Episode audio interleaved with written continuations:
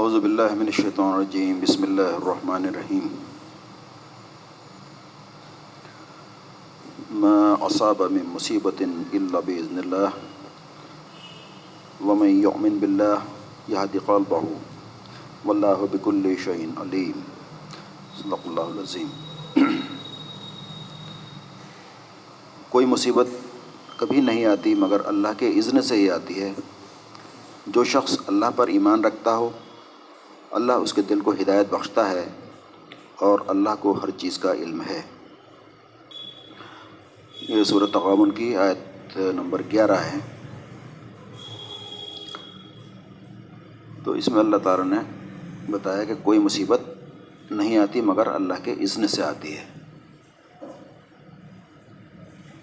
تو مصیبت آئے یا آسائش آئے یا پریشانی آئے یا کوئی بھی چیز آئے وہ سب چیز اللہ کے اذن سے ہوتی ہے. اذن کا مطلب ہوتا ہے اللہ کی اجازت سے آتی ہے. دیکھو تو مرضی یعنی چاہت تو اللہ کی مرضی تو نہیں ہوتی لیکن اللہ کے اذن سے آتی ہے. تو کوئی بھی چیز اچھی ہو یا بری وہ اللہ کے اذن سے ہوتی ہے. اللہ تو چاہتا ہے کہ اچھائی کرے انسان, اچھائی کی توفیق دیتا ہے, اس کے لیے راستے آسان کر دیتا ہے. لیکن جب کوئی انسان برائی کرنا چاہتا ہے تو برائی بھی اللہ کے اذن سے ہوتی ہے. اذن کا مطلب یہ ہوتا ہے کہ اگر اللہ چاہے تو انسان برائی نہ کرے, لیکن جو برائی کرنا چاہتا ہے تو اللہ تعالیٰ اس کے لیے بھی راہ ہموار کر دیتا ہے. تو اسی چیز میں جو انسان کا امتحان ہے, ورنہ اللہ اگر چاہتا تو انسان کو سب کو مسلمان بنا دیتا, سب کو نیک بنا دیتا, کوئی بھی کفر نہ کرتا, کوئی شرک نہ کرتا, گناہ نہ کرتا. تو اللہ کے اذن سے مطلب ہوتا ہے اللہ کی اجازت سے آتی ہے, اچھائی ہو یا برائی ہو. یہی مسئلہ تقدیر کا بھی ہے جسے ہم تقدیر کہتے ہیں کہ ہر چیز تقدیر میں لکھی ہوئی ہے. تو تقدیر کا مطلب بھی یہی ہوتا ہے. تقدیر میں بڑی وہ ہوتی ہیں پریشانی, بڑی الجھن ہوتی ہے ہر آدمی کو. پریشانی کیا ہوتی ہے, تقدیر میں آدمی الجھ جاتا ہے. ایسا لگتا ہے کہ ہر چیز تقدیر میں جب لکھی ہوئی ہے تو میری کیا خطا ہے, میری تقدیر میں لکھا ہے میں گناہ کروں گا, اس نے کروں گا. جیسے مشرکین کہتے تھے اگر اللہ چاہتا تو ہم شرک نہ کرتے. تو بعض انسان یہ سوچتے ہیں کہ ہم گناہ کرتے ہیں تو یہ بھی اللہ کی مرضی سے ہوتا ہے, اچھائی کرتے ہیں وہ بھی اللہ کی مرضی سے ہوتا ہے, تو اس میں ہماری کیا خطا ہے. ایک آدمی نے کسی کا مرڈر کر دیا تو وہ بھی اللہ کی مرضی سے لکھا ہوا تھا, اس نے کر دیا, تو انسان کی کیا خطا ہے. تو تقدیر کا مسئلہ ایسا ہے, پیچیدہ مسئلہ ہے. اور تقدیر پہ ایمان لانے کا مطلب کیا ہے, جیسے اور چیزوں پہ ہم لاتے ہیں اللہ پہ ایمان, تو اللہ کے بارے میں ہم تفصیل کچھ نہیں جانتے, غیب پہ ایمان لاتے ہیں, بس اللہ ہے, بس یہ سوچ کے ہم ایمان لاتے ہیں کہ اللہ ہے. اللہ کے رسول پہ ایمان لاتے ہیں, حالانکہ اللہ کے رسول کو ہم نے نہیں دیکھا, ہم نہیں ملے, لیکن ہم ایمان لاتے ہیں. فرشتوں کو ہم نے نہیں دیکھا لیکن ایمان لاتے ہیں. تو غیب پہ ہی ایمان لاتا ہے. ایمان کا تقاضا یہ ہے غیب پہ ایمان لایا جائے. اسی طرح سے تقدیر کا معاملہ ہے, اس کو کلیئر نہیں ہے, تقدیر کا معاملہ بالکل واضح نہیں ہے. اس لیے تقدیر پہ ہمیں بس ایمان لانا ہے کہ جو کچھ بھی ہوتا ہے اللہ کے اذن سے ہوتا ہے, اللہ کے حکم سے ہوتا ہے. کوئی پتہ بھی اللہ کے حکم کے بغیر نہیں ہلتا. تو تقدیر کا مطلب یہ ہوتا ہے کہ جو کچھ بھی انسان کرنے والا ہے وہ اللہ تعالیٰ نے لکھ دیا ہے. ایسا نہیں ہے کہ اللہ نے لکھ دیا ہے اس لیے انسان گناہ کرتا ہے یا کوئی برائی کرتا ہے یا اچھائی کرتا ہے, بلکہ اللہ کے علم میں ہے. تقدیر کا مطلب ہوتا ہے کہ اللہ کے علم میں ہے, جو بھی انسان کرے گا وہ اللہ تعالیٰ نے لکھ دیا. مثال کے طور پر یہ بچہ پاس ہوگا, یہ فیل ہوگا, ٹیچر نے کہہ دیا. اب یہ وہی پاس بھی ہو گیا اور فیل بھی ہو گیا. تو اس لیے فیل پاس نہیں ہوا کہ ٹیچر نے کہا تھا, بلکہ ٹیچر کو اندازہ تھا. تو وہ اللہ کا اندازہ ہوتا ہے جو بالکل صحیح ہوتا, 100% کے 200%, 1000% صحیح ہوتا. تو اللہ کا اندازہ ہی قدر جو ہے وہی اللہ کی وہ تقدیر ہے. تو تقدیر میں جو بھی کچھ لکھا ہوتا ہے وہ فائنل جو اور کچھ ہونے والا ہے وہ اللہ تعالیٰ لکھ دیتا ہے کہ انسان ایسا ایسا کرے گا اور آخر میں ایسا ہوگا. اگر یہ ہوتا کہ جو لکھ دیا ہے وہی ہوگا تو پھر انسان کا امتحان نہیں ہوتا. تو اب یہ مسئلہ ہوتا ہے کہ اللہ نے جو کچھ لکھ دیا ہے وہ ہوتا ہے, تو پھر ہماری کیا خطا ہے. تو مسئلہ اس میں یہ ہے جو کچھ انسان کرنے والا ہے وہ ہوتا ہے, لیکن یہ بھی ہر جگہ فٹ نہیں ہوتا. مثال کے طور پر ایک آدمی محنت کرتا ہے, اس کی تقدیر میں اللہ تعالیٰ نے رزق لکھ دیا اتنا ہے, تو محنت کر کے ایسا نہیں ہے کہ وہ کما ہی لے گا، کیونکہ اللہ تعالیٰ نے فرمایا جس کو چاہتے ہیں کھلا رزق دیتے ہیں، جس کو چاہتے ہیں نپت والا رزق دیتے ہیں۔ تو انسان کتنی بھی محنت کر لے، جتنا اس کے نصیب میں لکھا ہوا ہے اتنا ملنا ہوتا ہے۔ حضور صلی اللہ علیہ وسلم نے ارشاد فرمایا کوئی انسان اس وقت تک نہیں مر سکتا جب تک کہ اس کے حصے کا رزق پورا پورا اس کو نہیں مل جائے، الا یہ کہ کچھ دیر سے ویر ہو جائے۔ اس لیے انسان کو چاہیے کہ راستہ صحیح اختیار کرے، تو جو کچھ جتنا ملنا ہے اتنا ہی ملتا ہے، لیکن کوشش کرنا پھر بھی انسان کا کام ہے۔ تو انسان اپنے ایفرٹس ڈالے، کوششیں کرے، اس کے بعد پھر تقدیر کا معاملہ آتا ہے۔ جیسا آپ سامنے سب نے سنا ہوگا اونٹ کا مسئلہ، صاحب نے پوچھا کہ بھائی تمہارا اونٹ کا کیا گیا؟ صاحب نے اللہ پر بھروسے چھوڑ دیا، تو آپ نے فرمایا پہلے اونٹ کا گھٹنا باندھو پھر اللہ پہ توکل کرو۔ تو توکل کا مطلب یہی ہے کہ ایسا نہیں ہے چلنی میں چھاننا ہے اور توکل کر رہے ہیں، تو پہلے اپنے کوشش، اپنے ایفرٹس جو بھی پوری کوشش ہیں وہ کرنے کے بعد پھر اللہ پہ توکل، اس کے باوجود بھی ہوگا کہ نہیں ہوگا پھر وہ اللہ کی مرضی ہے۔ ہم دکان پہ بیٹھتے ہیں کھول کے، اپنا کام کرتے ہیں، جو بھی محنت کر سکتے ہیں ایمانداری سے محنت سے ہم کام کر رہے ہیں، اس کے باوجود کتنے گاہک آئیں گے وہ اللہ کی مرضی ہے۔ ہمیں ایمانداری سے محنت کے ساتھ اپنا کام کرنا ہوتا ہے، لیکن تقدیر میں جتنا ہے وہ ملنا ہوتا ہے۔ تو یہ تقدیر کا مسئلہ بھی وہی ہے۔ تو اسی لیے اللہ تعالیٰ نے فرمایا کہ کوئی مصیبت تم پر نہیں آتی الا یہ کہ اللہ کے اذن سے آتی ہے۔ مصیبت کے معنی ہوتے ہیں پہنچنے والی چیز، اب وہ اچھائی بھی ہو یا برائی ہو، لیکن عام اصطلاح میں مصیبت کا لفظ جو ہے مصیبت اور پریشانی آفات کے بارے میں بولا جاتا ہے۔ تو اللہ تعالیٰ نے فرمایا کوئی مصیبت تمہیں نہیں پہنچتی مگر اللہ کے اذن سے، یعنی جو بھی مصیبت آتی ہے، جو بھی پریشانی آتی ہے وہ اللہ کے اذن سے ہی آتی ہے، اللہ کی اجازت سے آتی ہے، کوئی بھی پریشانی اچھائی ہو یا برائی ہو۔ تو اب مصیبت کسے کسے کہتے ہیں؟ ہر پریشانی وہ مصیبت ہے۔ عام الفاظ میں دیتے ہیں انسان کو کوئی بھی تکلیف ہے، کوئی بھی پریشانی ہے، وہ سب کے سب مصیبت کہلاتی ہے۔ چند مثالیں لیتے ہیں مصیبت، قرآن میں جو مثالیں دی گئی ہیں مصیبت کسے کہتے ہیں۔ سورہ یوسف میں مثال کے طور پر اللہ تعالیٰ نے فرمایا رزق کی تنگی کو بھی مصیبت کہتے ہیں۔ جب وہ گئے یوسف علیہ السلام کے بھائی گئے ہیں وہاں پر یوسف علیہ السلام کے پاس، تو وہاں پر جا کے انہوں نے کہا کہ عجب یہ لوگ مصر جا کر یوسف علیہ السلام کو پیشی میں داخل ہوئے، تو انہوں نے عرض کیا یوسف علیہ السلام کے بھائیوں نے، جب اناج لینے گئے، غلہ لینے گئے، تو انہوں نے عرض کیا اے سردار بے اقتدار، ہم اور ہمارے اہل ویال سخت مصیبت میں مبتلا ہیں۔ تو مصیبت کیا تھی ان کے اوپر؟ غلے کی کمی تھی، قحط پڑا ہوا تھا، تو اس کو کیا گیا؟ مصیبت ہے کہا گیا اللہ تعالیٰ نے۔ تو رزق کی تنگی اگر ہے تو وہ بھی ایک طرح سے مصیبت ہی ہے انسان کے لیے۔ ہمارے اہل ویال سخت مصیبت میں مبتلا ہیں اور ہم کچھ حقیر سی پونجی لے کر آئے ہیں، تھوڑے سے پیسے لے کر آئے ہیں، آپ ہمیں بھرپور غلہ عنایت فرمائیں، یعنی کم پیسوں میں زیادہ غلہ آپ عنایت فرما دیں ہمیں، اور ہم کو خیرات دیں، اللہ خیرات کرنے والوں کو جزا دیتا ہے۔ تو یہاں پر رزق کی تنگی کو اللہ تعالیٰ کہہ رہا ہے مصیبت۔ ایک مصیبت تو یہ ہوتی ہے، ایک مصیبت ہوتی ہے جنگ کے وقت میں جو پریشانیاں آتی ہیں وہ مصیبت ہوتی ہے۔ سورہ آل عمران نے فرمایا یاد کرو وقت جب تم بھاگے چلے جا رہے تھے، جنگ احد کے موقع پہ جب وہ دیکھا کہ ہم جیتنے والے ہیں، پھر وہ جو پہاڑی پہ سے اتر آئے تھے صحابہ کرام جی نے ٹیٹ لگائی تھی، تو پیچھے سے پھر خالد بن ولید نے حملہ کر دیا تھا، تو اس وقت جو پریشانی آئی وہ بھگ دوڑ مچ گئی تھی، تو اس کو جو ہے وہاں پر اللہ تعالیٰ بیان کر رہا ہے وہاں پر کیا مصیبت آئی تھی۔ یاد کرو جب تم بھاگے چلے جا رہے تھے، کسی کی طرف پلٹ کر دیکھنے کا تمہیں ہوش نہیں تھا، یعنی جب حملہ کر دیا کفار نے، تو اللہ تعالیٰ کہہ رہا ہے تم بھاگے چلے جا رہے تھے اندھوں کی طرح اور تمہیں پلٹ کر دیکھنے کا ہوش نہیں تھا، اور رسول تمہارے پیچھے پیچھے تم کو پکار رہا تھا، اس وقت تمہاری اس روش کا بدلہ اللہ نے تمہیں یہ دیا کہ تم کو رنج پر رنج دیے۔ کون سی روش کا بدلہ؟ کہ تم نے اللہ کے رسول کی نافرمانی کی، آپ صلی اللہ علیہ وسلم نے پہاڑی پہ بیٹھا دیا تھا تمہیں کہ یہاں سے تمہیں ہلنا نہیں ہے، اس کے باوجود بھی تم ہلے اور نافرمانی کی، تو اللہ تعالیٰ کہہ رہا ہے اس پر ہم نے تمہیں رنج پہ رنج دیے تاکہ آئندہ کے لیے تمہیں سبق ملے۔ کیا سبق ملے؟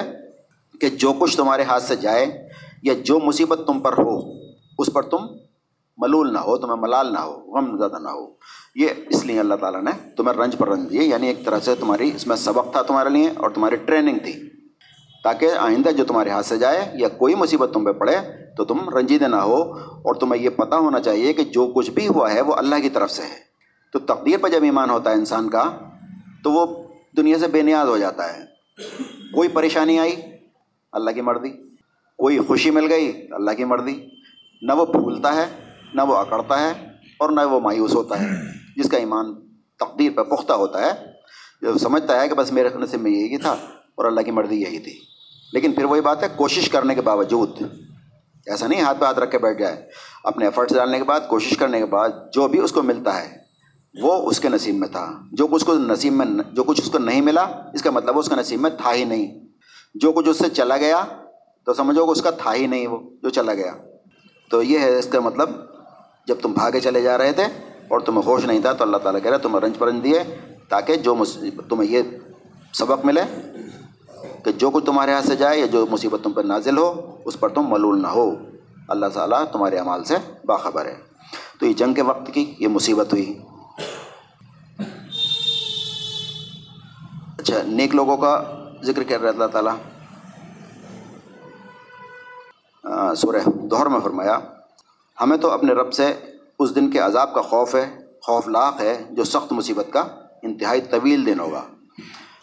یعنی آخرت میں جو مصیبت ہوگی اس کے بارے میں فرمایا جا رہا ہے. مومنین یہ کہہ رہے ہیں کہ ہمیں تو اس دن کا ہی، یعنی جو کھانا کھلاتے تھے لوگوں کو، تو پیچھے کا بات یہ ہے کہ ہم لوگوں کو اس لیے نہیں کھلاتے کہ ہمیں کچھ بدلہ چاہیے، بلکہ ہم تو اللہ سے بدلہ چاہتے ہیں اور ہمیں خوف یہ ہے، تو اس دن کا خوف ہے عذاب کے خوف لاحق ہو، یہ جو سخت مصیبت کا اور انتہائی طویل دن ہوگا. یعنی ہم لوگوں کو، غریبوں کو، مسکینوں کو، بھوکوں کو کھانا اس لیے کھلاتے ہیں کیونکہ ہم عذاب سے بچ جائیں. وہ جو دن ہوگا آخرت کا، بہت مصیبت کا دن ہوگا اور بہت طویل دن ہوگا، یعنی 50,000 دن سال کا ایک دن ہوگا. تو یہ ہے آخرت کی مصیبت. تو یہ تو ہوا، اللہ تعالیٰ نے فرمایا کہ جو بھی مصیبت آتی ہے اللہ کے اذن سے آتی ہے. لیکن انسان کماتا ہے، اللہ کا اذن ہوتا ہے، اللہ کی اجازت ہوتی ہے، لیکن وہ انسان کماتا ہے، وہ کمائی اس کی ہوتی ہے. مثال کے طور پر جیسے اللہ تعالیٰ نے فرمایا یہاں پر کہ کوئی مصیبت نہیں آتی مگر اللہ کے اذن سے آتی ہے، اللہ کی اجازت سے آتی ہے. تو اس میں فرمایا سورہ حدید میں یہی بات، کوئی مصیبت ایسی نہیں ہے جو زمین میں یا تمہارے اپنے نفس پہ نازل ہوتی ہو اور ہم اس کو پیدا کرنے سے پہلے ایک کتاب میں لکھ نہ رکھا ہو. ایسا کرنا اللہ کے لیے بہت آسان ہے. یعنی اللہ تعالیٰ کہہ رہا ہے کہ ہم جو بھی کچھ ہونے والا ہوتا ہے دنیا میں، کوئی بھی چیز ایسی نہیں ہے جو ہمارے یہاں کتاب میں درج نہ ہو. تو نہیں، جو کچھ ہونے والا ہے، جو کچھ انسان کرنے والا ہے وہ اللہ کی کتاب میں درج ہے. اور انسان جب ماں کے پیٹ میں ہوتا ہے، آپ صلی اللہ علیہ وسلم نے فرمایا کہ 40 دن تک تو وہ نطفہ رہتا ہے، پھر 40 دن جو ہے وہ علقہ ہوتا ہے، جوں کی طرح چپکا رہتا ہے. 40 دن پھر وہ مضغہ ہوتا ہے، گوشت کے بوٹی کی طرح ہوتا ہے. پھر 4 مہینے گزرنے کے بعد فرشتہ آتا ہے اور پھر اس کی تقدیر لکھتا ہے، کب مرے گا، رزق اتنا ملے گا اس کو زندگی میں، اور یہ کیسا ہوگا، نیک ہوگا کہ بد ہوگا، یہ سارا کا سارا اس کی تقدیر لکھ دی جاتی ہے، کیا کیا ہونے والا ہے. تو یہ سب کچھ اس لیے ہے تاکہ جو کچھ بھی نقصان تمہیں ہو اس پر تم دل شکستہ نہ ہو. یہ کس لیے بتا رہا ہے اللہ تعالیٰ؟ کوئی مصیبت ایسی نہیں جو اللہ تعالیٰ کے درج نہ ہو. اس کی وجہ اللہ تعالیٰ یہ بتا رہا ہے، یہ سب کچھ اس لیے ہے تاکہ جو کچھ بھی نقصان تمہیں ہو اس پر تم دل شکستہ نہ ہو، تمہارا دل چھوٹا نہ ہو، دل نہ ٹوٹے تمہارا، اور جو کچھ اللہ تمہیں عطا فرمائے اس پر تم بھول نہ جاؤ. تو اس لیے اللہ تعالیٰ بتا رہا ہے کہ جو کچھ بھی تمہیں خوشی ملنے والی ہے وہ اللہ کے اذن سے ہوتی ہے، جو کچھ پریشانی آئی ہے وہ اللہ کی طرف سے ہوتی ہے. اس لیے اللہ تعالیٰ بتا رہا ہے تاکہ تم خوشی میں بھول نہ جاؤ، اکڑ نہ جاؤ، اور مصیبت میں تم مایوس نہ ہو جاؤ، ڈپریشن میں نہ چلے جاؤ. یعنی میں تو بالکل بیکار ہو گیا، پڑا رہتا ہے گھر میں ایک انسان، باہر نہیں نکل رہا ہے، بول نہیں رہا ہے، ڈپریشن میں چلا گیا، مایوس ہو گیا بالکل. تو اس لیے اللہ تعالیٰ کہہ رہا ہے تاکہ تم نہ خوشی میں پھولو اور نہ پریشانی میں مایوس ہو جاؤ. اللہ تعالیٰ فرماتے ہیں بھلائی بھی اللہ کی طرف سے ہوتی ہے اور برائی تمہاری طرف سے ہوتی ہے. ماں تو فرمایا کہ جو بھی کچھ ہوتا ہے اللہ کے اذن سے ہوتا ہے، یہاں پر اللہ تعالیٰ فرماتا ہے جو کچھ بھلائی ہوتی ہے وہ اللہ کی طرف سے اور جو کچھ برائی ہوتی ہے وہ تمہارے اپنے اعمال کا نتیجہ ہوتی ہے. سورہ نساء میں فرمایا کہ اے انسان، تجھے جو کچھ بھی بھلائی حاصل ہوتی ہے اللہ کی عنایت سے ہوتی ہے، اور جو مصیبت تجھ پر آتی ہے وہ تیرے اپنے کسب اور اعمال کی بدولت آتی ہے. یعنی آتی تو اللہ کی طرف سے، یہ وہ اللہ کے اذن سے ہے، لیکن اس کا ذریعہ کیا بنتا ہے؟ انسان کے اپنے اعمال بنتے ہیں. وہ پریشانی انسان کماتا ہے، وہ مصیبت کماتا ہے، جو بھی پریشانی انسان پہ آتی ہے اس کے اللہ تعالیٰ کہہ رہا ہے تمہارے کسب یعنی کمائی کا جو ہے نتیجہ ہوتی ہے وہ جو بھی مصیبت تمہارے پر آتی ہے، اور جو بھلائی ہوتی ہے وہ اللہ کی طرف سے ہوتی ہے۔ اے محمد صلی اللہ علیہ وسلم، ہم نے تم کو لوگوں کے لیے رسول بنا کر بھیجا ہے اور اس پر خدا کی گواہی کافی ہے۔ یہ اللہ تعالیٰ کیوں بتا رہا ہے؟ یہ اس لیے بتا رہا ہے کہ اس وقت معاملہ یہ تھا کہ جو بھلائی ہوتی تھی، اچھائی ہوتی تھی تو کہتے تھے کہ اللہ کی مرضی سے ہوئی ہے، اگر کوئی پریشانی آ گئی، مصیبت آتی تو کہتے ہیں کہ اللہ کے رسول کی وجہ سے ہو رہی ہے، ہم ایمان لے آئے ان پہ، ان کی بات مان لی، اس لیے ہمارے پر مصیبت آ رہی ہے۔ جیسے موسیٰ علیہ السلام کی قوم کہتی ہے اے موسیٰ، ہم پہلے بھی پریشان کیے جاتے تھے، ستائے جاتے تھے، اب تم پہ ایمان لانے کے بعد بھی ستائے جاتے ہیں۔ تو پریشانی آتی تھی تو کہتے تھے یہ اللہ کے رسول کی وجہ سے آ رہی ہے، اور اچھائی ہوتی تھی تو کہتے تھے اللہ کی طرف سے، اللہ کے حکم کی طرف سے۔ تو یہاں پر یہ اس بات کو اللہ تعالیٰ کلیئر کر رہا ہے کہ جو بھی مصیبت تمہارے پریشانی آتی ہے تمہارے ہاتھوں کی اپنی کمائی ہوتی ہے، اور جو اچھائی ہوتی ہے وہ اللہ کے اذن سے ہوتی ہے۔ تمہیں جو بھی اچھائی دیتا ہے وہ تمہارا استحقاق نہیں ہے، تمہارا حق نہیں کہ تمہیں دے۔ تو جو کچھ بھی تمہیں دیتا ہے وہ اس کا فضل ہے اور عنایت ہوتی ہے، ورنہ تمہارا حق نہیں بنتا کہ وہ دے، اس کا فضل ہے جو بھی دیتا ہے۔ اور جو پریشانی آتی ہے وہ تمہاری اپنی کمائی ہوتی ہے۔ تو اللہ تعالیٰ فرما رہا ہے اے محمد صلی اللہ علیہ وسلم، ہم نے تمہیں لوگوں کے لیے رسول بنا کر بھیجا ہے اور اس پر خدا کی گواہی کافی ہے، یعنی تم خدا کے رسول ہو۔ صرف تم نہ ہدایت دے سکتے ہو کسی کو، نہ کسی کو برائی سے روک سکتے ہو، نہ کسی کی بھلائی سے روک سکتے ہو، تم رسول ہو۔ رسول کا مطلب ہماری وحی تمہیں ایز اٹ از پہنچا دینی ہے لوگوں کو۔ تو اس لیے اللہ تعالیٰ یہاں پر کلیئر کر رہا ہے۔ لوگوں کا تصور یہ تھا جو مصیبت آتی ہے اللہ کے رسول پر ڈال دیتے تھے کہ ان پہ ایمان لے آیا اس لیے پریشانی ہو رہی ہے، ان کی بات مان لی اس لیے پریشانی ہو رہی ہے۔ آج بھی دین کی بات مان کے پریشانی پڑ جاتا ہے انسان، تو بہت سے لوگ کہتے بھی ہیں اور جب نماز میں پڑھ رہے تو بڑے مزے میں تھے، جب سے نماز شروع کری ہم تو پریشان ہیں۔ نیک کام کرنے لگے تو پریشانی ہوتی کیا ہے کہ وہ آزمائش میں ڈالتا ہے۔ پھر اللہ تعالیٰ یہ دیکھتا ہے کہ تم اللہ کی طرف آ رہے ہو تو کہاں تک تم جا سکتے ہو۔ تو ہر چیز میں آزمائش ہوتی ہے، گریڈس ہوتی ہیں، جیسے ٹیسٹ ہوتا ہے، وہ ہوتے ہیں، کھیل ہوتے ہیں، گھڑ دوڑ ہوتی ہے۔ مثال کے طور پر گھوڑا دوڑاتے ہیں تو ایک بیریئر ہوتا ہے، اس کو پار کر لیتا تھا، اس سے اونچا، اس سے پار کر لے، پھر اس سے اونچا، یعنی کتنا جا سکتا ہے انسان۔ پھر اس سے کیا ہے، اس کی بلندی ہوتی ہے، ترقی ہوتی ہے اس کی۔ اسی طرح سے انسان کی بھی ترقی ہوتی چلی جاتی ہے جتنی آزمائشوں سے گزرتا چلا جاتا ہے انسان۔ تو یہاں پر اللہ تعالیٰ نے یہ بات کلیئر کر دی کہ تم رسول ہو، رسول بنا کر بھیجا ہے ہم نے۔ اور یہ مشرکین بھی سمجھ لیں کہ اللہ تعالیٰ نے رسول بنا کر بھیجا ہے، بات پہنچانے کے لیے بھیجا ہے، آپ کی ذمہ داری ہے کہ آپ بات پہنچا دیں، ہدایت دینا ہمارا کام ہے۔ تو لوگ جو ہیں اس کی وجہ بنتے ہیں۔ فرمایا پس اے محمد صلی اللہ علیہ وسلم، تم اللہ کے نازل کردہ قانون کے مطابق ان لوگوں کے معاملات کا فیصلہ کرو۔ لوگوں کا فیصلہ اللہ کے قانون کے مطابق کرو، جیسے پہلے سورہ مائدہ کی آیت آئی تھی۔ جو لوگ اللہ کے قانون کے مطابق فیصلہ نہ کریں وہ کافر ہیں، فاسق ہیں، ظالم ہیں۔ اور فرمایا محمد صلی اللہ علیہ وسلم، تمہارا جب تک یہ آپ فیصل کرنے والا نہ مان لیں اپنے معاملات میں، جب تک یہ مومن نہیں ہو سکتے۔ یہاں پر اللہ تعالیٰ فرماتا ہے محمد صلی اللہ علیہ وسلم، اللہ کے نازل کردہ قانون کے مطابق لوگوں کے معاملات کا فیصلہ کرو اور ان کی خواہشات کی پیروی نہ کرو، یعنی جو انسان چاہتے ہیں ان کے پیچھے نہ چلو، ان کی خواہشات کے پیچھے نہ چلو، ان کی مرضی کے مطابق نہ چلو، جو اللہ کا حکم ہے وہ چلو، اس کو پورا کرنا ہے۔ لوگوں کی خواہشات کا، لوگوں کی خوشی کا خیال نہیں کرنا ہے جہاں پر اللہ کا حکم ٹوٹتا ہو۔ اور فرمایا ہوشیار رہو کہ یہ لوگ تم کو فتنے میں ڈال کر اس ہدایت سے ذرہ برابر منحرف نہ کرنے پائیں جو خدا نے تمہاری طرف نازل کی ہے، یعنی اپنے آپ کو رو کے رکھو، سنبھالے رکھو، استقامت رکھو، ایسا نہ ہو کہ یہ لوگ تمہیں بہکا لیں کسی طرح سے۔ تو اپنے آپ کو مضبوطی کے ساتھ جمع رکھو اس پہ، اسلام پہ، تو جو تمہاری طرف نازل کی ہے۔ پھر اگر اسے یہ منہ موڑیں تو جان لو کہ اللہ نے بعض گناہوں کی پاداش میں ان کو مبتلا مصیبت کرنے کا ارادہ کر ہی لیا ہے۔ یعنی اگر یہ لوگ نہیں مانتے اللہ کے قانون کو، نہیں مانتے اللہ کی کتاب کو، نہیں مانتے اور اپنی من مرضی چلانا چاہتے ہیں، تو پھر اللہ تعالیٰ کہہ رہا ہے تو پھر سمجھ لو کہ اللہ تعالیٰ نے انہیں مصیبت میں ڈالنے کا ارادہ کر ہی لیا ہے۔ تو اللہ نے مصیبت میں ڈالا کر لے، کیا مطلب ہے؟ مطلب یہ ہے کہ اللہ تعالیٰ نے مصیبت میں ڈالنے کا مطلب یہ نہیں اللہ تعالیٰ اب زبردستی مصیبت میں ڈال رہا ہے، بلکہ انہوں نے مصیبت خود کمائی ہے، کیونکہ انہوں نے مانی نہیں اللہ تعالیٰ کے رسول کی بات اور اللہ کے کلام کی بات انہوں نے مانی نہیں۔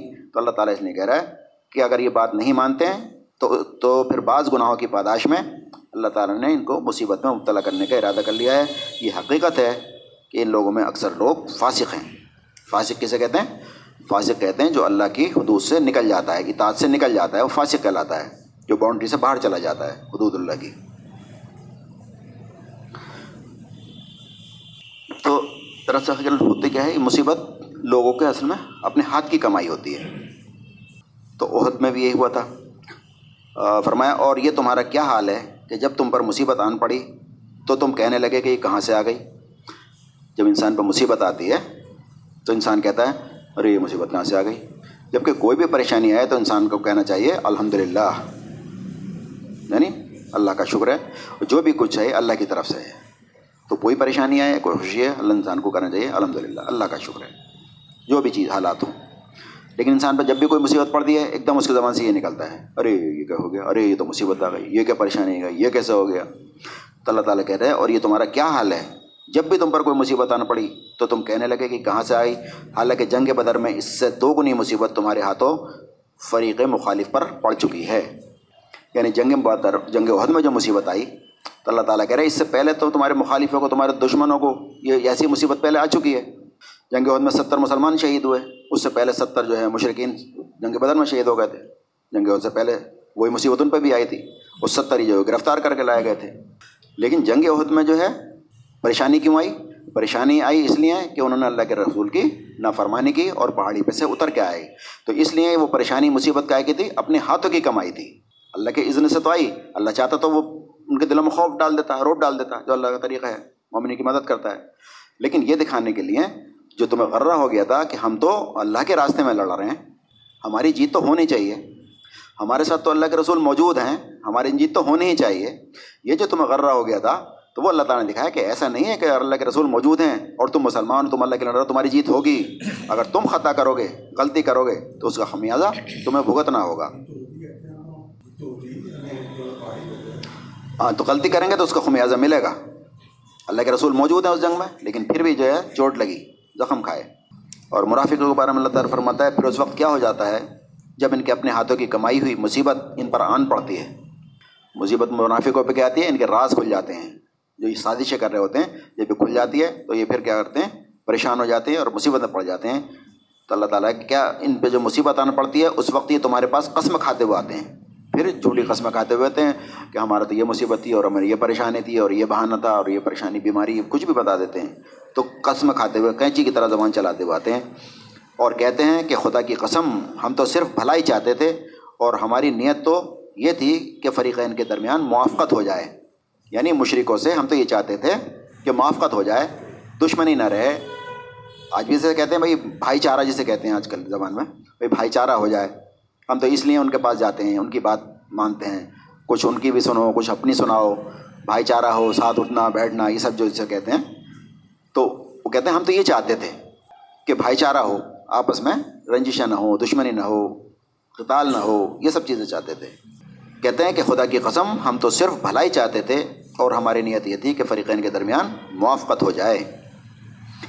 اور تم دیکھتے ہو کہ جن کے دلوں میں نفاق کی بیماری ہے، جن کے دلوں میں نفاق ہے، منافقت ان کے اندر بھری ہوئی ہے. نفاق کسے کہتے ہیں؟ نفاق کہتے ہیں دوغلا پن، جو دونوں طرف کی بجاتا ہے، جو دونوں طرف سے بھلا چاہتا ہے، ادھر سے بھی بھلائی مل جائے، ادھر سے بھلائی مل جائے. مسلمان اگر غالب آئیں تو مسلمانوں کے ساتھ ہوں، کافر غالب آ گئے تو ان سے کہتے ہیں کہ ہم تو تمہارے ساتھ تھے. تو دونوں طرف کی بجاتے ہیں، پریشانی سے بچنا چاہتے ہیں، جان اور مال کی قربانی سے بچنا چاہتے ہیں منافق. یہ منافقوں کی صفت ہوتی ہے. تو تم دیکھتے ہو جن کے دلوں میں نفاق کی بیماری ہے وہ انہی میں دوڑ دھوپ کرتے ہیں، یعنی انہی باتوں میں وہ دوڑ دھوپ کرتے ہیں جن کے اندر نفاق ہوتا ہے. کہتے ہیں کہ ہمیں ڈر لگتا ہے کہ کہیں ہم کسی مصیبت کے چکر میں نہ پڑ جائیں. یہ کرتے کیوں ہیں یہ کام، دونوں طرف کی کیوں بجاتے ہیں؟ کہتے ہیں ہمیں ڈر لگتا ہے کہ ہم کسی مصیبت میں نہ پڑ جائیں. حالانکہ مصیبت میں تو خود پڑے ہوئے ہیں. یہ سب سے بڑی مصیبت تو یہ ہے کہ تم منافق ہو گئے. مگر بعید نہیں ہے کہ جب کل تمہیں فیصلہ کن فتح اللہ تعالیٰ بخشے یا اپنی طرف سے تمہیں کوئی اور بات ظاہر کرے گا تو یہ لوگ اپنے اس نفاق پر جسے دلوں میں چھپائے ہوئے تھے کل کو شرمندہ ہوں گے. اور کچھ لوگ الٹا فلسفہ اس میں سے نکالتے ہیں. وہ کہتے ہیں سورہ نساء میں فرمایا کہ تم میں سے کوئی آدمی ایسا بھی ہوتا ہے جو لڑائی سے جی چراتا ہے. لڑائی سے جی چراتا ہے، یہ کون چراتے ہیں؟ منافق. جان مال کو اپنے بچا کے رکھنا چاہتے ہیں، نہ جان خرچ کرنا چاہتے ہیں نہ مال خرچ کرنا چاہتے ہیں. منافق کی صفت یہ ہے. اللہ تعالیٰ کہہ رہا ہے تم میں سے کوئی ہے جو ایسا ہے جو لڑائی سے جی چراتا ہے. اگر تم پر کوئی مصیبت آئے تو کہتا ہے کہ اللہ نے مجھ پر بڑا فضل کیا ہے کہ میں ان لوگوں کے ساتھ نہ گیا. جنگ میں گئے مثال کے طور پر، صحابہ کرام شہید ہو گئے تو وہ کہتے ہیں کہ ہمیں اللہ کا بڑا فضل ہوا، اللہ کا بڑا کرم ہے کہ ہم ان کے ساتھ نہ گئے. ورنہ ہو سکتا تھا ہم بھی مارے جاتے اور مسلمانوں کو بھی بھڑکاتے تھے، جو کمزور مسلمان ہوتے ان کے دل میں وسوسے ڈالتے تھے کہ ارے جنگوں میں جاؤ، جنگ تبوک کے موقع پہ جیسا کہا ارے بڑی گرمی ہے مت جاؤ، صلح حدیبیہ کے موقع پہ یہی انہوں کا رویہ تھا کہ کہاں جا رہے ہو مشرکین کے پاس مکہ میں، تو وہ جو ہیں خود بھی لڑنا نہیں چاہتے اور دوسروں کو بھی برغلاتے ہیں، بزدل بناتے ہیں، خود بھی بزدل ہوتے ہیں. تو کوئی ایسا ہے جو لڑائی سے جی چراتا ہے، تم پہ کوئی مصیبت آ جائے تو کہتا ہے کہ اللہ نے مجھ پہ بڑا فضل کیا، حالانکہ فضل نہیں ہوتا ہے، وہ اس کے لیے عذاب ہوتا ہے. اور مومنین پر جہاد میں کوئی مصیبت آتی ہے تو وہ خوش ہوتے ہیں اپنے لیے، تو کہتے ہیں کہ اللہ کا فضل ہے کہ ہم نہیں گئے. اور مسلمان پہ کوئی مصیبت آئی، پریشانی آ گئی، تو یہ کافر اور یہ منافق خوش ہوتے ہیں. اللہ تعالیٰ فرما رہا ہے تمہارا بھلا ہوتا ہے تو ان کو برا معلوم ہوتا ہے، تمہیں کوئی بھلائی ہوئی تو انہیں برا لگتا ہے کہ انہیں بھلائی کیوں مل گئی. مثال کے طور پر فتح نصیب ہو گئی، مال غنیمت آ گیا، کوئی خوشی نصیب ہو گئی تو انہیں ناگوار گزرتا، تو خوش ہوتے ہیں. مگر جب کوئی ان کی کوئی تدبیر تمہارے خلاف کارگر نہیں ہو سکتی بشرطے کہ تم صبر سے کام لو. یعنی جو بھی سازشیں کرتے ہیں، جو بھی چالیں چلتے ہیں، اللہ تعالیٰ کہہ رہا ہے ان کی چالیں تمہارے خلاف کارگر نہیں ہو سکتی، شرط یہ ہے کہ تم صبر سے کام لو، بے صبری نہ کرو اور اللہ سے ڈر کر کام کرتے رہو. جو کچھ یہ کر رہے ہیں اللہ اس پر حاوی ہے. اور مصیبت اور مشکلات میں ڈالنے کا جو ہے مصیبت کے پازیٹیو سبب بھی ہوتا ہے. مصیبت کیوں ڈالتا ہے اللہ تعالیٰ، پریشانی کیوں ڈالتا ہے؟ ایک تو وجہ یہ بتائیے کہ تمہارے اپنے ہاتھوں کی کمائی ہوتی ہے، اور بہت سارے گناہوں کی پاداش میں اللہ تعالیٰ نے مصیبت میں ڈالنے کا ارادہ کر ہی لیا ہے.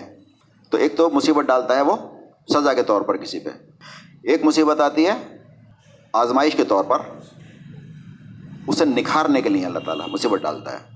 مثلا سورہ انعام میں اللہ تعالیٰ نے ارشاد فرمایا کہ تم سے پہلے بہت ساری قوموں کی طرف ان میں رسول بھیجے. یہ اللہ تعالیٰ تسلی دے رہا ہے مسلمانوں کو کہ تم سے پہلے، اور منافقین کو بھی سب مخاطب ہیں کہ تم سے پہلے بہت ساری قوموں میں ہم نے رسول بھیجے اور ان قوموں کو مصائب اور آلام میں مبتلا کیا، اور لوگوں کو کیا کیا، ان قوموں کو مصیبت اور پریشانیوں میں مبتلا کیا. کوئی بھی رسول بھیجا اللہ تعالیٰ نے، یہ سنت رہی ہے، پریشانیاں آئیں اس پہ اور لوگ ان کی لوگوں نے مخالفت ہی کی ہمیشہ. تو یہاں پر اللہ تعالیٰ بتا رہا ہے سبب کیا ہے، اس سے ہم پازیٹیو کیسے لے سکتے ہیں، ان چیزوں سے فائدہ کیسے اٹھا سکتے ہیں. تم سے پہلے بہت ساری قوموں کی طرف ہم نے رسول بھیجے اور ان قوموں کو مصیبتوں اور پریشانیوں میں مبتلا کیا تاکہ وہ عاجزی اختیار کریں اور ہمارے سامنے جھک جائیں. تو اللہ تعالیٰ جو پریشانی ڈالتا ہے، مصیبتیں ڈالتا ہے، وہ کیوں ڈالتا ہے انسان کے اوپر؟ جیسے میں نے پہلے ہی بتایا تھا، یہ اللہ تعالیٰ کی طرف سے جو مصیبت اور پریشانی آتی ہیں یہ استاد کی مار یا ماں باپ کی مار کی طرح ہوتی ہیں. جیسے ماں باپ یا استاد سدھارنے کے لیے مارتا ہے، دشمنی میں نہیں مارتا، دشمن نہیں ہوتا ہے، بلکہ پٹائی کرتا ہے، ڈانٹتا ہے، جو بھی سزا دیتا ہے، دھوپ میں کھڑا کرتا ہے. کس لیے؟ تاکہ یہ سدھر جائیں. استاد کا کام ہوتا ہے تاکہ یہ پڑھ جائے، جس لیے اس کالج آیا ہے، اسکول آیا ہے، تو یہ پڑھ جائے، کسی طرح سے کامیاب ہو کے جائے. ماں باپ کی خواہش یہ ہے کہ نیک بن جائے، پڑھ جائے، کامیاب ہو جائے، دنیا اور خطرے کی سمجھ جائے، اس لیے تو مارتے ہیں. مطلب جاڑا لگ رہا ہے، اٹھا کے بھیج رہے ہیں اسکول، روتا ہوا بھی جا رہا ہے تو اسکول بھیج رہے ہیں، کیوں؟ پریشانی میں کیوں ڈالنا ہے؟ اسی کی بھلائی کے لیے. تو اسی طرح سے اللہ تعالیٰ جب انسان پہ پریشانی اور بھلائی ڈالتا ہے تو ایک انسان تو مایوس ہو جاتا ہے اور شکایتیں کرنے لگتا ہے، لیکن جو مثبت انسان ہوتا ہے، پازیٹیوٹی اس کے اندر ہوتی ہے، تو وہ کیا ہوتا ہے؟ اسی چیز سے فائدہ اٹھاتا ہے. پھر تو تم سے پہلے بہت ساری قوموں کو ہم نے مصیبتوں اور پریشانیوں میں مبتلا کیا تاکہ وہ عاجزی اختیار کریں اور ہمارے سامنے جھک جائیں. یعنی جو تمہارے اندر اکڑ تھی، جو تمہارے اندر تکبر تھا، جو گھمنڈ تھا، جب انسان آسائش میں پڑ جاتا ہے، اللہ تعالیٰ آسائش دیتا ہے تو انسان کے اندر وہ آ جاتا ہے تکبر، گھمنڈ، بے اللہ سے بے نیازی اور سرکشی، اپنی مرضی سے گزارنے لگتا ہے. تو اللہ تعالیٰ اس لیے پریشانی ڈالتا ہے تاکہ وہ عاجزی اختیار کریں اور اللہ کے سامنے جھک جائیں. تو یہ کس لیے ہوتا ہے؟ یہ آزمائش کے لیے ہوتا ہے.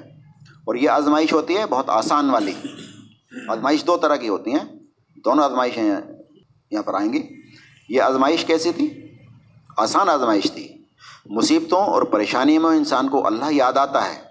دیکھتے ہیں مسجد کی طرف رخ کرتا ہے، پریشانی آتی ہے تو جب پریشانی دور ہوئی تو وہ بھول جاتا ہے. تو یہ آسان والی آزمائش تھی کہ پریشانی میں انسان کو ڈال گئے تاکہ عاجزی اختیار کرے اور اللہ کی طرف پلٹ آئے. اللہ کا کیا فائدہ ہے اس میں؟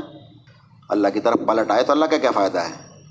یہ تو اللہ تعالیٰ کا کرم ہے، وہ چاہتا ہے کہ یہ جنت میں چلے جائیں اور جہنم سے بچ جائیں. ورنہ فائدہ تو خود اپنا انسان کا ہی ہے. تو اس لیے تمہیں مصیبتیں اور پریشانی دی کہ تاکہ اللہ کی طرف پلٹائیں اور عاجزی اختیار کر لیں, تکبر و گھمنڈ چھوڑ دیں, عجز اور انکساری اختیار کریں. اس لیے اللہ تعالیٰ نے پریشانی دی. بس ہماری طرف سے ان پر سختی آئی تو انہوں نے عاجزی اختیار کیوں نہ کی. اب اللہ تعالیٰ کا لہجہ تھوڑا سخت ہوا, یعنی ہم نے تو پریشانی تمہیں اس لیے دی تھی تمہیں سدھارنے کے لیے, تاکہ تم عاجزی اختیار کرو, تمہاری آخرت سنور جائے, تمہاری دنیا سنور جائے, تم جہنم سے بچ جاؤ, اس لیے تمہیں پریشانی دی تھی ہم نے تو. لیکن جس لیے ہم نے پریشانی دی تھی اس سے تو تم نے فائدہ ہی نہیں اٹھایا. اس سے اللہ تعالیٰ فرما رہا ہے کہ پس جب ہماری طرف سے ان پر سختی اور آزمائشیں آئیں, مصیبتیں آئیں, تو انہوں نے عاجزی اختیار کیوں نہیں کی, مگر ان کے دل تو سخت ہو گئے اور شیطان نے ان کو اطمینان دلایا کہ جو کچھ تم کر رہے ہو وہ ٹھیک کر رہے ہو. انسان کو شیطان کیا کرتا ہے, جو بھی تم کر رہے ہو وہ ٹھیک کر رہے ہو, انسان شیطان غالب آ جاتا ہے اس پہ. اور یہ ہوتا کب ہے, شیطان غالب کب آتا ہے؟ پچھلے درسوں میں بتایا شیطان غالب کب آتا ہے, انسان کی کمزوری پہ حملہ کرتا ہے, جب انسان کمزور ہوتا ہے, اللہ کی رسی کو چھوڑ دیتا ہے. اور اللہ تعالیٰ نے فرمایا کہ جب انسان اللہ کے ذکر سے غافل ہو جاتا ہے تو ہم اس پہ ایک شیطان مسلط کر دیتے ہیں اور وہ اس کا دوست بن جاتا ہے, پھر وہ اسے سیدھے راستے پہ آنے نہیں دیتا اور انسان سمجھتا ہے کہ میں ٹھیک کر رہا ہوں. تو وہی بات اللہ تعالیٰ فرماتا ہے تو جب سختی آئیں تو ہماری انہوں نے عاجزی اختیار کیوں نہ کی, بلکہ ان کے دل تو سخت ہو گئے اور شیطان نے ان کو اطمینان دلایا کہ جو کچھ تم کر رہے ہو بس خوب کر رہے ہو. آگے فرمایا پھر جب انہوں نے اس نصیحت کو جو انہیں کی گئی تھی بھلا دیا. کون سی نصیحت؟ یعنی جو اللہ تعالیٰ نے کہا تھا کہ تم اللہ کی بندگی کرو گے, میرے رسول کی اطاعت کرو گے, جو بھی نصیحت کی, دین پہ چلو گے, اور وہ بھلا دیا تم نے. تمہیں تنبیہ کی گئی, تم پہ مصیبتیں ڈالی گئیں, تمہیں پریشانی ڈالی گئی تاکہ تم عاجزی اختیار کر کے اللہ کی طرف پلٹاؤ. لیکن وہ نصیحت جب تم نے بھلا دی تو پھر ہم نے ہر طرح کی خوشحالیوں کے دروازے ان کے لیے کھول دیے. پہلی آزمائش کیا تھی؟ پریشانی میں مبتلا کیا, بیماری دی ہو, رزق کی تنگی دی ہو, کھانے کو نہ ہو, کوئی بھی پریشانی دی ہو, رہنے کو مکان نہیں تھا, لوگ تانے دے رہے تھے, جانے کیا کیا کہہ رہے تھے, چاروں طرف سے پریشانیاں تھیں, تاکہ عاجزی اختیار کرے اور اللہ کی طرف پلٹ آئے.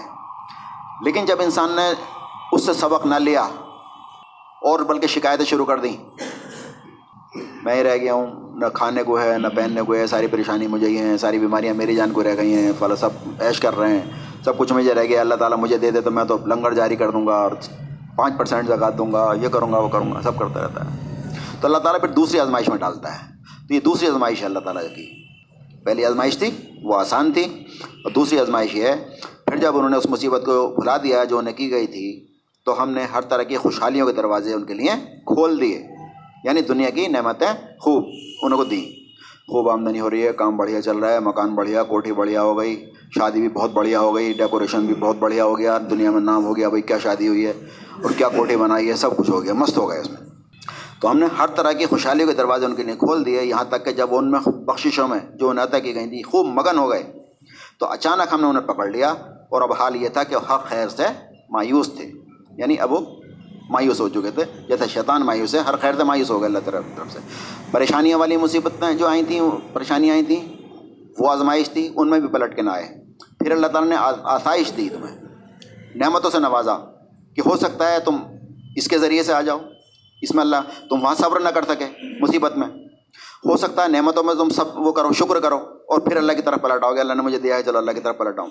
لیکن تم دونوں امتحان میں فیل ہو گئے, نہ مصیبتوں میں تم صبر کر سکے اور نہ آسائشوں میں تم شکر کر سکے, بلکہ تم مگن ہو گئے جو نعمت اللہ تعالیٰ نے دی تھی, اور تم نے سمجھ لیا کہ اب تو اللہ تعالیٰ نے میرا ہاتھ پکڑ لیا, اب تو میرے مزے آ رہے ہیں, جہاں مٹی میں ہاتھ ڈالتا ہوں سونا ہو جاتا, اب تو اللہ تعالیٰ نے میرا ہاتھ پکڑ لیا. تو پھر کیا کرتا ہے اللہ تعالیٰ؟ اللہ تعالیٰ نے فرمایا پھر ہم نے اچانک ان کو پکڑ لیا, اور اب حال یہ تھا کہ ہر خیر سے مایوس تھے وہ. تو یہ تھی دونوں طرح کی آزمائش. تو مصیبتیں کیوں آتی ہیں؟ مصیبت اس لیے آتی ہے کہ اس سے فائدہ اٹھا کے انسان ترقی حاصل کرے اور اللہ تعالیٰ کی پلٹ آئے, اللہ تعالیٰ کی طرف پلٹے. پلٹنا مطلب توبہ کر لے, توبہ کرنے کا مطلب یہ ہوتا ہے پلٹ کے آنا. اور فرمایا کبھی ایسا نہیں ہوا کہ ہم نے کسی بستی میں کسی نبی کو بھیجا ہو اور اس بستی کے لوگوں کو پہلے تنگی اور سختی میں مبتلا نہ کیا ہو. یعنی یہ طریقہ رہا ہے اللہ تعالیٰ کا کہ جب بھی کوئی رسول بھیجا تو لوگوں کو وہاں تنگی میں پریشانی میں مبتلا کیا. ہر نبی کے جو ساتھی ہوتے تھے, نبی خود پریشانی اور ساتھیوں کو بھی پریشانی. تو کبھی ایسا نہیں ہوا کہ ہم نے کسی بستی میں نبی بھیجا اور اس بستی کے لوگوں کو پہلے تنگی اور سختی میں مبتلا نہ کیا. اس اس خیال سے کہ شاید وہ عاجزی اختیار کریں. وجہ ایک ہی ہے کہ وہ عاجزی اختیار کریں اور ہماری طرف پلٹ آئیں, جھک جائیں اللہ کے آگے, تکبر و گھمنڈ چھوڑ دیں. کیوں؟ تکبر و گھمنڈ کیا ہے؟ یہ شیطان کی صفت ہے, انسان کی صفت نہیں ہے, مومن کی صفت نہیں ہے, شیطان کی صفت ہے. اس نے گھمنڈ کیا تھا اور اس کی وجہ سے اس نے کفر کیا تھا. تو اس وجہ سے کہ شاید وہ عاجزی اختیار کر لیں, اور پھر ہم نے ان کی بدحالی کو خوشحالی سے بدل دیا, یہاں تک کہ وہ خوب پھلے پھولے اور کہنے لگے کہ ہمارے اسلاف پر اچھے برے دن تو آتے ہی رہے ہیں. یعنی یہ نہیں سمجھا انہوں نے کہ جو پریشانی آئی تھی آزمائش کے لیے آئی تھی, یا خوشحالی آئی تھی تو آزمائش کے لیے آئی تھی, بلکہ انہوں نے یہ فلسفہ بگڑا ایسے اچھے برے دن تو آتے ہی رہے ہیں, ہمارے بزرگوں پہ بھی آئے ہیں, یہ تو دنیا میں ہوتا رہتا ہے, کبھی اچھے دن کبھی دھوپ کبھی چھاؤں, تو چلتا ہی رہتا ہے. یہ کہہ کے انہوں نے اپنے آپ کو مطمئن کر لیا, ہمارے اسلاف پر بھی اچھے برے دن آتے ہی رہے ہیں. آخر کار ہم نے انہیں اچانک پکڑ لیا اور انہیں خبر تک نہ ہوئی. یعنی اللہ تعالیٰ جب پکڑتا ہے تو انہیں پتہ بھی نہیں چلتا, اور انسان پوری قومیں بھی تباہ ہو جاتی ہیں اور انسانی انفرادی طور پہ بھی تباہ ہو جاتا ہے. اور ہماری آنکھوں کے سامنے ہم نے دیکھا ہے, اپنے سامنے ہم نے اپنی سوسائٹی میں دیکھا ہے کہ بڑے بڑے لوگ ایسے ختم ہو گئے جیسے غبارے میں سے ہوا نکل جاتی ہے, اس طرح سے ختم ہو گئے. اسی طرح پوری قومیں ختم ہو گئیں جنہوں نے اللہ کے آگے نہ جھکے, نافرمانی کی, ڈھٹائی کے ساتھ اللہ کی نافرمانی کی, رسولوں کی نافرمانی کی اور ان کی مخالفتیں کی.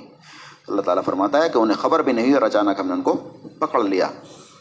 اور ان کا حال تو یہ ہے کہ جب ہم نے انہیں تکلیف میں مبتلا کیا پھر بھی یہ اپنے رب کے آگے نہ جھکے اور نہ انہوں نے عاجزی اختیار کی.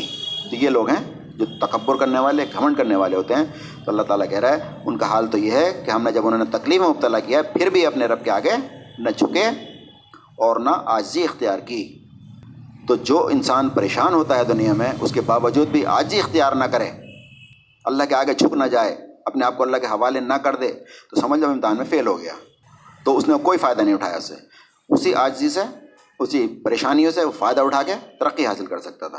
تو یہ ہوا ایک گروپ کا حال. اس کے برخلاف مومنوں کا حال کیا ہوتا ہے؟ اب یہی چل رہا ہے, ان کا حال چل رہا ہے ابھی. انسان کا حال یہ ہے کہ جب اس پر کوئی سخت وقت آتا ہے تو کھڑے اور بیٹھے اور لیٹے ہموں کو پکارتا ہے. انسان کچھ ایسے ہوتے ہیں جب مصیبت آتی ہے تو کھڑے لیٹے بیٹھے اللہ اللہ کرتے رہتے ہیں, اللہ کو پکارتے رہتے ہیں. مگر جب ہم اس کی مصیبت ٹال دیتے ہیں تو ایسا نکلتا ہے کہ جو گویا اس نے کبھی ہم کو پکارا ہی نہیں تھا. اس طرح حد سے گزر جانے والوں کے لیے ان کے کرتوت خوشنما بنا دیے گئے ہیں. یہ حد سے گزر جانے والے لوگ ہیں اور ان کے کرتوت خوشنما بنا دیے گئے ہیں. یعنی اپنے آپ میں یہ مگن ہیں اور سمجھتے ہیں کہ ہم جو کر رہے ہیں ٹھیک کر رہے ہیں. شیطانوں نے اعمال کو خوشنما بنا کے دکھاتا ہے.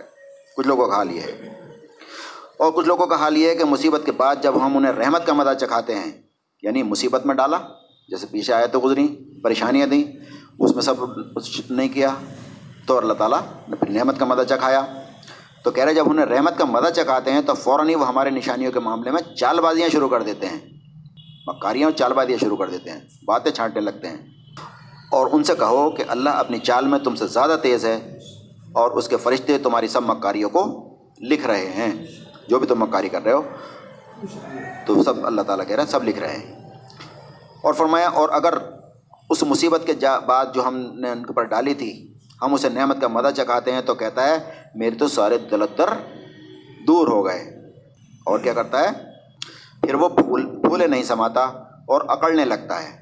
یعنی ہم نے پریشانیاں دیں, پریشانیوں میں وہ نہیں سدھرا, پھر ہم نے اس کو نعمتیں دیں تو کیا کرتا ہے؟ اکڑنے لگتا ہے, پھول جاتا ہے اور کہتا ہے اللہ نے میرے تو سارے دلدر دور کر دیے, میں تو گنگن آ گیا, میری تو ساری پریشانی دور ہو گئی.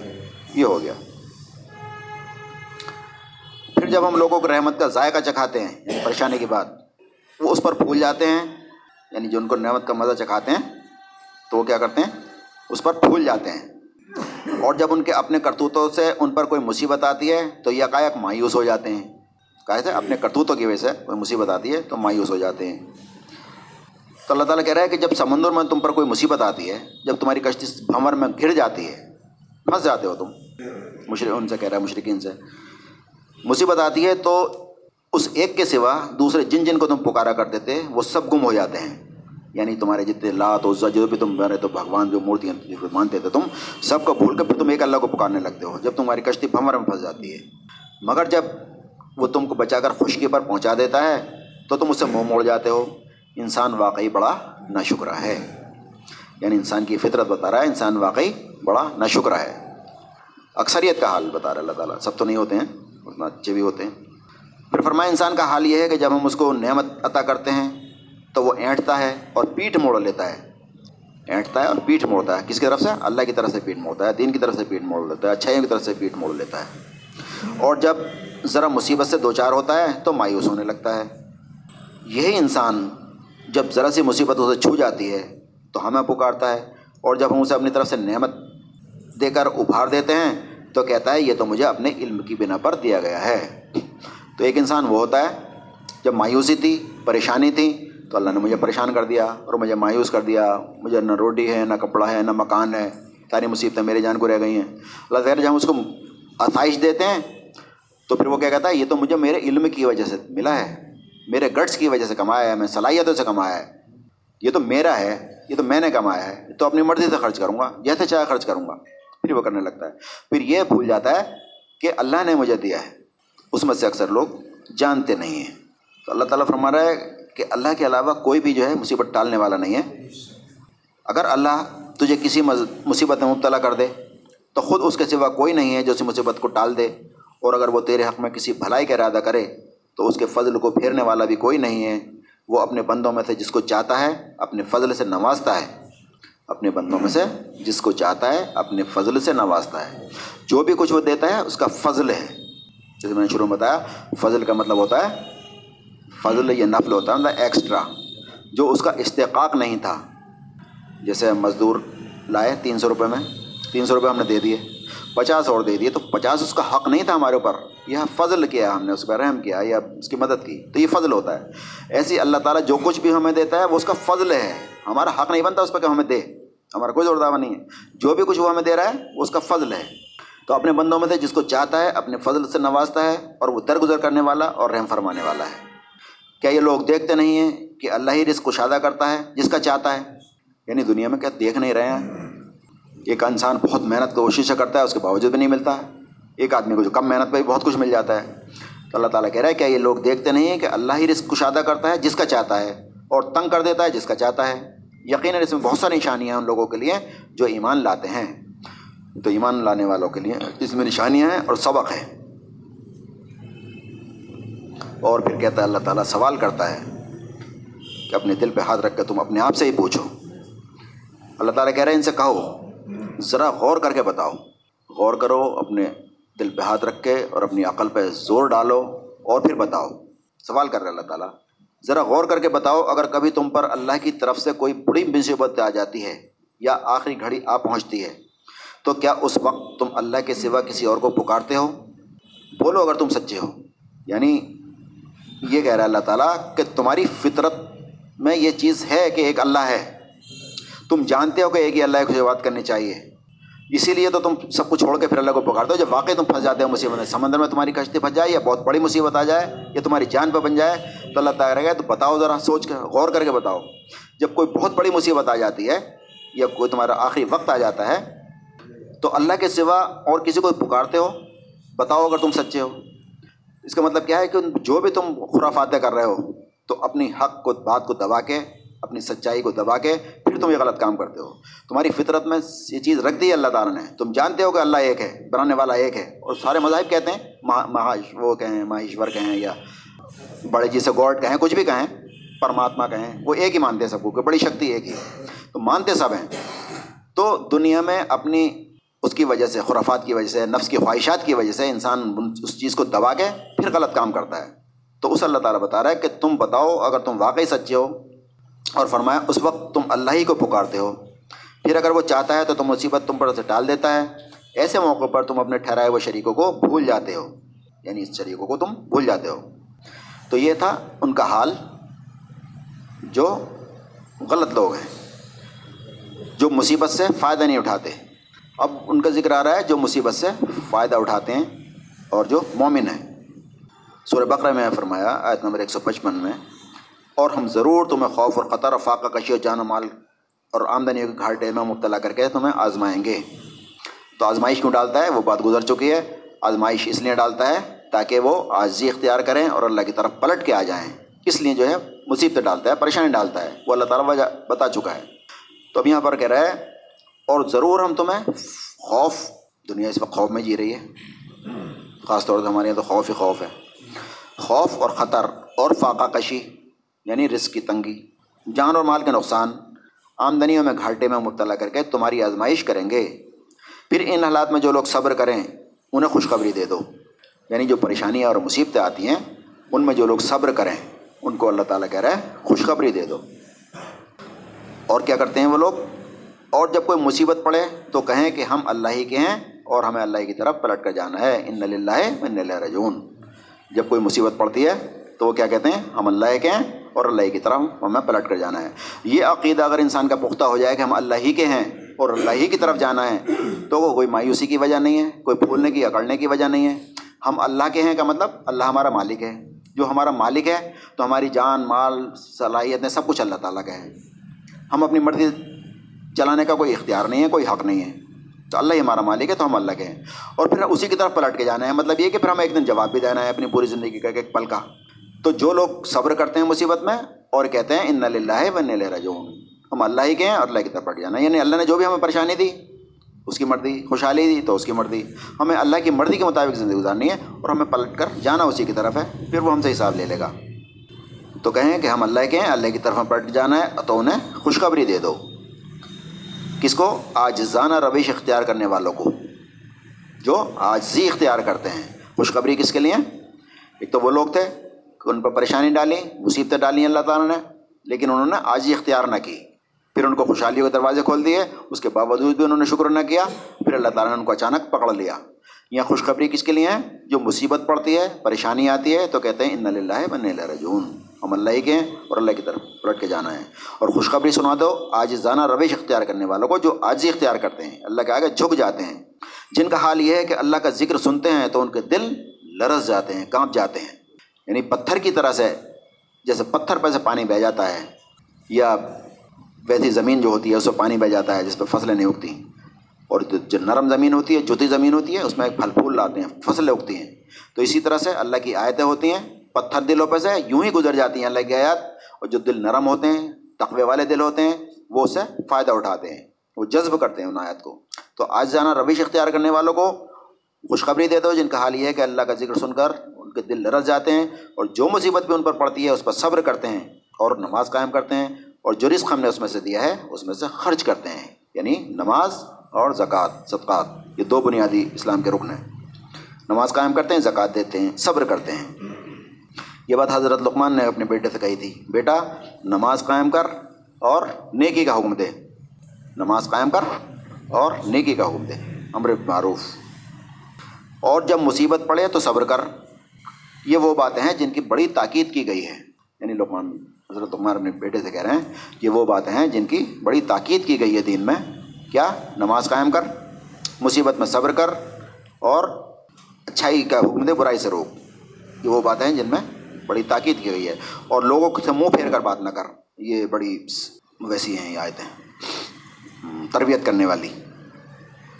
جو حضرت لقمان اپنے بیٹوں کو کہہ رہے ہیں وہ سب ہمیں، ہر آدمی یہ سوچے کہ ہم سے کہہ رہے ہیں، یا اللہ تعالیٰ ہم سے کہہ رہا ہے، ہم سے کہہ رہا ہے۔ اور فرمایا کہ لوگوں سے منہ پھیر کے بات نہ کر۔ منہ پھیر کے بات کب کرتا ہے انسان؟ جب دوسرے کو حقیر سمجھتا ہے، اپنے آپ کو بڑا سمجھتا ہے، تکبر اس کے دل میں ہوتا ہے، تو وہ منہ پھیر کے اکڑ کے بات کرتا ہے، اس پہ چوٹ کر رہا ہے، انسان کی فطرت پہ چوٹ کی جا رہی ہے۔ نماز قائم کر، برائی کا حکم، برائی سے روک، اچھائی کا حکم دے، اور منہ پھیر کے لوگوں سے بات نہ کر، زمین میں اکڑ کر نہ چل۔ اکڑ کر کب چلتا ہے انسان؟ جب آسودگی حاصل ہوتی ہے، اللہ تعالیٰ اسے نعمت نوازتا ہے اور وہ عاجزی اختیار نہیں کرتا، گھمنڈ اور تکبر اس کے اندر آتا ہے، تو اس کی چال میں اکڑ پیدا ہو جاتی ہے، اور جب وہ اسے گھاٹا ہو جاتا ہے تو وہ ایسے لٹک جاتا ہے، بالکل سیدھا بھی نہیں چلا جاتا، لٹک کے چلتا ہے، وہ مایوس ہو جاتا ہے۔ تو یہ اللہ تعالیٰ بتا رہے ہیں حکیم لقمان کے الفاظ کہ لوگوں سے منہ پھیر کر بات نہ کر، نہ زمین میں اکڑ کر چل۔ اللہ کسی بھی خود پسند انسان کو اور فخر جتانے والے انسان کو پسند نہیں کرتا، یعنی فخر کرنے والا، تکبر کرنے والا، فخر جتانے والا اللہ تعالیٰ انسان کو ایسے پسند نہیں کرتا۔ کیوں؟ کیونکہ کبر، تکبر، فخر یہ تو اللہ تعالیٰ کی چادر ہے، یہ تو اللہ کا حق ہے۔ تم کس بات پہ فخر کر سکتے ہو، کس بات پہ تکبر کر سکتے ہو، تمہاری حیثیت کیا ہے؟ آپ نے فرمایا، حدیث قدسی ہے کہ تکبر کبر جو ہے اللہ تعالیٰ کی چادر ہے. اللہ تعالیٰ نے فرمایا جو تکبر کرتا ہے اللہ کی چادر کو کھینچتا ہے. تو تکبر تو اللہ تعالیٰ ہی کر سکتا ہے، انسان کو حق حاصل نہیں کہ تکبر کرے. تو منہ پھیر کے بات نہ کر، زمین میں اکڑ کر نہ چل. اللہ تعالیٰ کسی خود پسند اور فخر جتانے والے کو پسند نہیں کرتا. اور اپنی چال میں اعتدال کر، چال میں اعتدال پیدا کر، نہ تو بالکل گردن لٹکا کے چل اور نہ اکڑ کے چل، اعتدال میں چال چل، شریفانہ چال چل. اور اپنی آواز پست رکھ، پست آواز رکھ. انسان میں جب گھمنڈ تکبر ہوتا ہے اس کی آواز بھی اونچی ہو جاتی ہے، لوگوں کو اپنی آواز سے زور سے بول کے دبانا چاہتا ہے وہ. تو اپنی آواز پست رکھ، کیونکہ سب آوازوں سے زیادہ بری آواز گدھوں کی آواز ہے. یعنی گدھے کی مثال، جیسے پچھلے ہفتے آئی تھی گدھے کی مثال، کیا تھی؟ پچھلے ہفتے سورہ جمعہ کی آیت آئی تھی کہ جن لوگوں کو ہم نے کتاب کا حامل بنایا تھا، ذمہ داری دی گئی تھی، جب انہوں نے اس کا حق ادا نہ کیا تو ان کی مثال گدھے کی سی ہے جس پہ کتابیں لدی ہوں. اور بری مثال ان لوگوں کی ہے جنہوں نے ہماری آیت کو جھٹلا دیا. انہوں نے بتایا تھا کبھی یہودیوں نے یہ نہیں کہا کہ ہم تورات کو نہیں مانتے، بلکہ اس کا حق ادا نہیں کیا، اس کو اللہ تعالیٰ جھٹلانا کہہ رہا ہے. یہی بات یہاں پر ہے کہ اعتدال اختیار کر، آواز کو پست رکھ، اپنی آواز کو پست رکھ. اور سب آواز سے بری مثال آواز گدھے کی ہے. یعنی اگر تو زور سے بولتا ہے تو مثال گدھے کی سی ہے. قرآن کا حق ادا نہیں کرتا تو مثال گدھے کی سی ہے. اور اس پر نہیں چلتا، اس کی آیات کو نہیں مانتا، اس پر عمل نہیں کرتا تو جھٹلانے کی مثال ہے. تو پوری مثال ہے ان کی لوگوں کی جو ہماری آیات کو جھٹلا دیا. تو یہ جو ہے آیت آج نمبر 11 پوری ہو گئی سورہ تغابن کی. آج کے درس کے سلسلے میں کوئی سوال ہو تو کر لیں. جی اللہ کے اذن، ہاں اذن سے ہوتا ہے. مطلب کوئی برائی بھی کر رہا ہے تو برائی انسان نہیں کر سکتا اگر اللہ نہ چاہے تو. جیسے جادو کے بارے میں اللہ تعالیٰ نے فرمایا کہ ہاروت اور ماروت کو ہم دو فرشتوں کو بھیجا آزمائش کے لیے. تو لوگوں کو جادوگری کی تعلیم دیتے تھے. تو اللہ تعالیٰ نے فرمایا جب وہ جادوگری لوگ سیکھنے آتے تھے تو وہ کہہ دیا کرتے کہ دیکھو تم کفر میں مبتلا مت ہو، یعنی جادو کفر ہے، تم کفر میں مبتلا مت ہو، ہم آزمائش کے لیے بھیجے گئے ہیں. اس کے باوجود بھی وہ لوگ وہ چیزیں سیکھتے تھے جو میاں بیوی میں جدائی ڈالنے کا ہنر تھا، وہ سیکھتے تھے. اس کے بعد فرمایا حالانکہ اللہ کے اذن کے بغیر وہ کسی کو نقصان نہیں پہنچا سکتے تھے. تو جادو ہے، حقیقت ہے اس کی، لیکن کوئی کسی پہ جادو کرتا ہے تو جادو اس وقت تک اثر نہیں کرے گا جب تک کہ اللہ کا اذن نہ ہو. اگر وہ بچانا چاہے تو بچا سکتا ہے. دوا جب تک اثر نہیں کرے گی جب تک اللہ کا اذن نہیں ہو. زہر جب تک اثر نہیں کرے گا جب تک کہ اللہ کا اذن نہ ہو. زہر مار دیتا ہے لیکن اللہ کا اذن ہوگا تو مارے گا، نہیں تو نہیں مارے گا. ہاں تو وہی تو آزادی دی ہے.